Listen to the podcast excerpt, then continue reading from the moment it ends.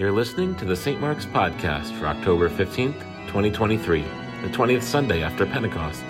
Today's sermon was given by the Reverend John Kennedy. It's based on Matthew chapter 22, verses 1 through 14.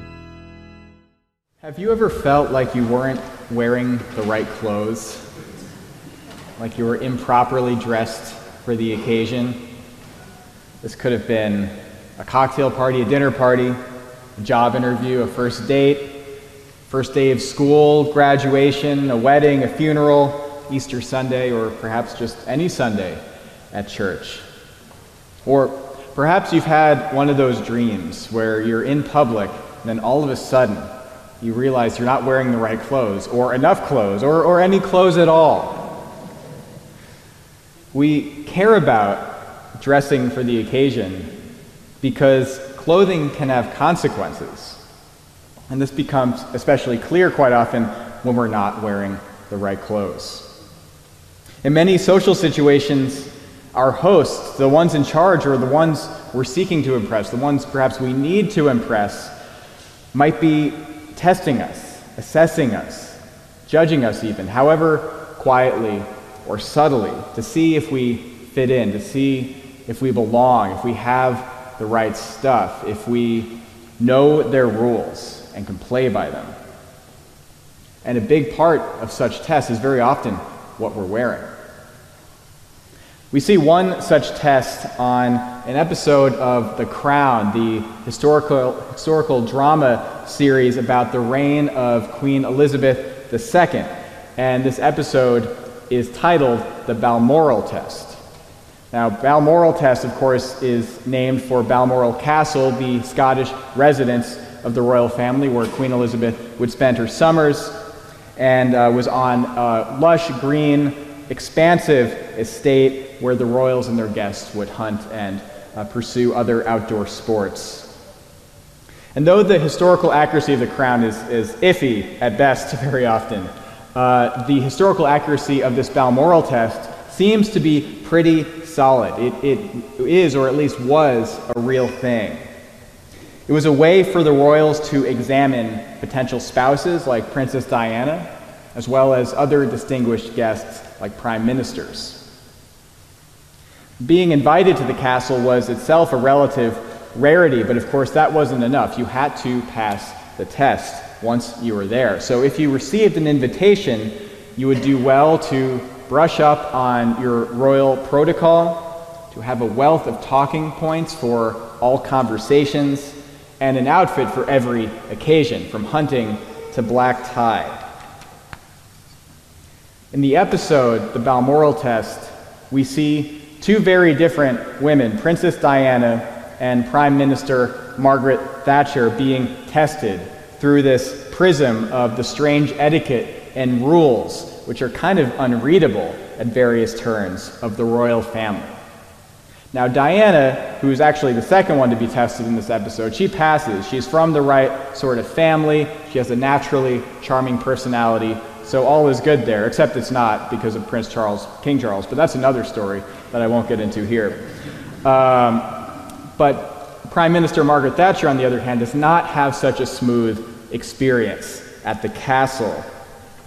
Uh, for example, she and her husband show up for pre-dinner drinks on their first day there, dressed for dinner. They're trying to figure out what should we wear for cocktails. They, they have the dress code for dinner given, black tie, and they're, they figure cocktails is before dinner, so we'll show up dressed for dinner for cocktails. Seems like a good idea. Well, apparently not. Uh, the royals are all still in their casual outdoor clothing, and it is really awkward.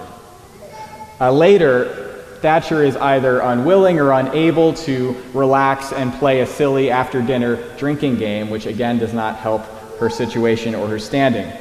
And worst of all, when they go hunting the next day, it is revealed that she did not bring any outdoor clothing or any outdoor shoes to this estate known for its outdoor pursuits. She wears a bright royal blue business suit to go hunting uh, with black dress shoes. And the rest of the, the royals are wearing, you know, drab shades of green and brown, suitable for the climate and the activities. So the queen has to lend her a pair of shoes. Definitely a faux pas Now, even though much of the crown is, is embellished and sometimes outright fabricated, it seems, this Balmoral test situation, especially the one with Thatcher, seems to be on solid historical footing because she would describe weekends at Balmoral as purgatory. And it is known from a good source that she did not bring the right shoes to her first visit to the castle. Needless to say that she did not pass the royals test here. In the story that Jesus tells in today's gospel, we get another such test. Jesus says that the kingdom of heaven may be compared with a wedding banquet, one that everyone, by the way, is invited to. But when the king who throws this banquet comes in to see the guests, see all these people who have been invited, he notices somebody who doesn't wear, is not wearing a wedding robe. And the king says to him, Friend, how did you get in here without a wedding robe? And this, this man is speechless. So the king says, Bind him hand and foot and cast him into the outer darkness, where there will be weeping and gnashing of teeth. Wow. And I thought the royal family was tough. This is a whole nother level. What's going on here? Isn't Jesus about radical welcome and inclusivity? Wouldn't Jesus be above judging people for what they're wearing or if they fit the dress code? Why then is he telling the story about a man getting violently ejected from a wedding banquet because he's not wearing the right thing? Is Jesus saying that God is in some ways like the royal family or, or, other human groups and institutions who judge people based on whether they meet their expectations and then reject them if they don't? Well, all throughout the Gospels, including the Gospel of Matthew, which we're looking at today, and all throughout the season, we see Jesus welcoming and including outcasts, sinners, people who are very much at the margins of society, in the discard pile people who would not measure up to the sorts of tests we've been talking about.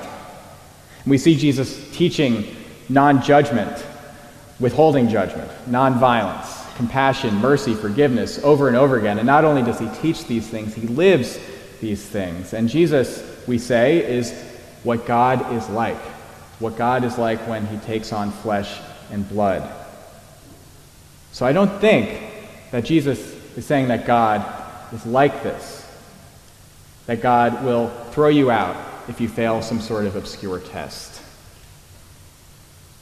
I think that Jesus tells this story because even though God is in many ways, in most ways, always we could say, more compassionate, more generous, more understanding, more inclusive than the royal family or any human being and any human group for that matter, our situation with God is a much weightier matter in some very real ways than, let's say, Margaret Thatcher's predicament with the royal family. Because while Thatcher failed this test, the Balmoral test, all that really meant is that she wasn't admitted to the inner circle of the royal family. And while that might hurt a little bit, there's more to life than that. Life goes on. And so, in some ways, it's not really that big of a deal. But when it comes to God, well, there's not really much more to life than our connection with God. It's, it's kind of everything.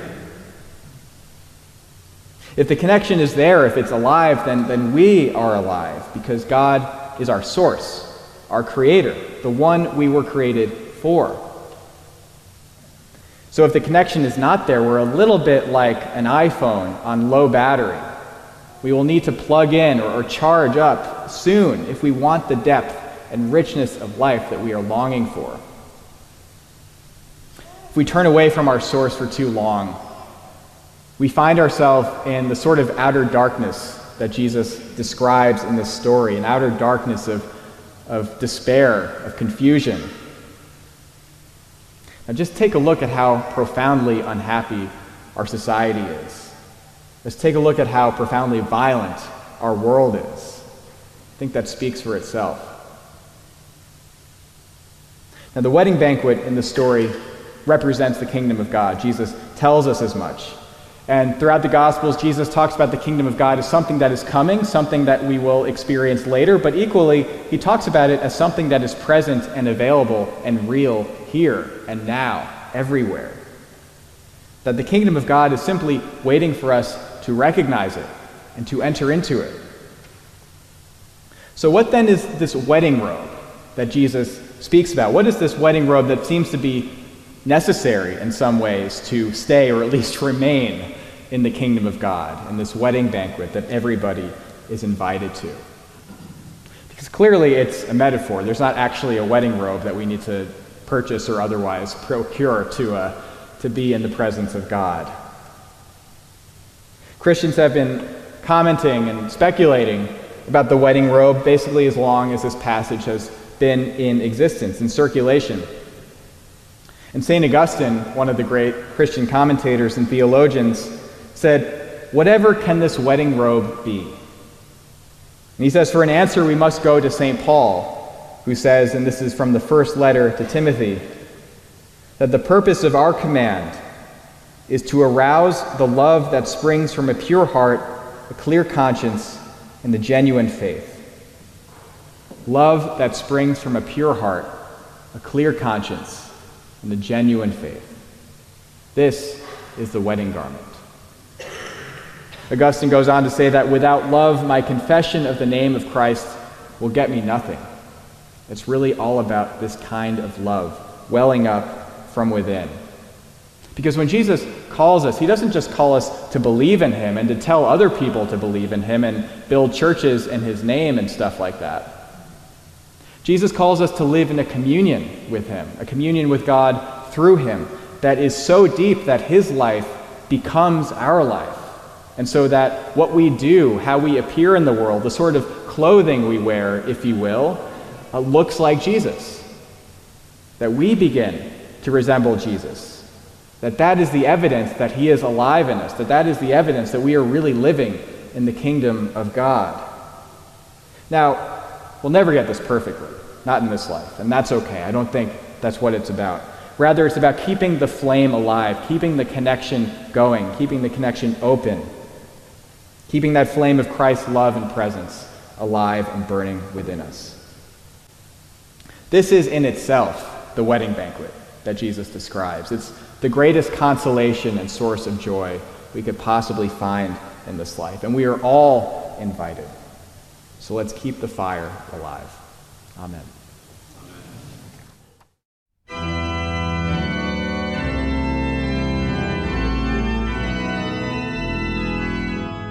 You can find more sermons on our website, www.stmarksnewcanaan.org.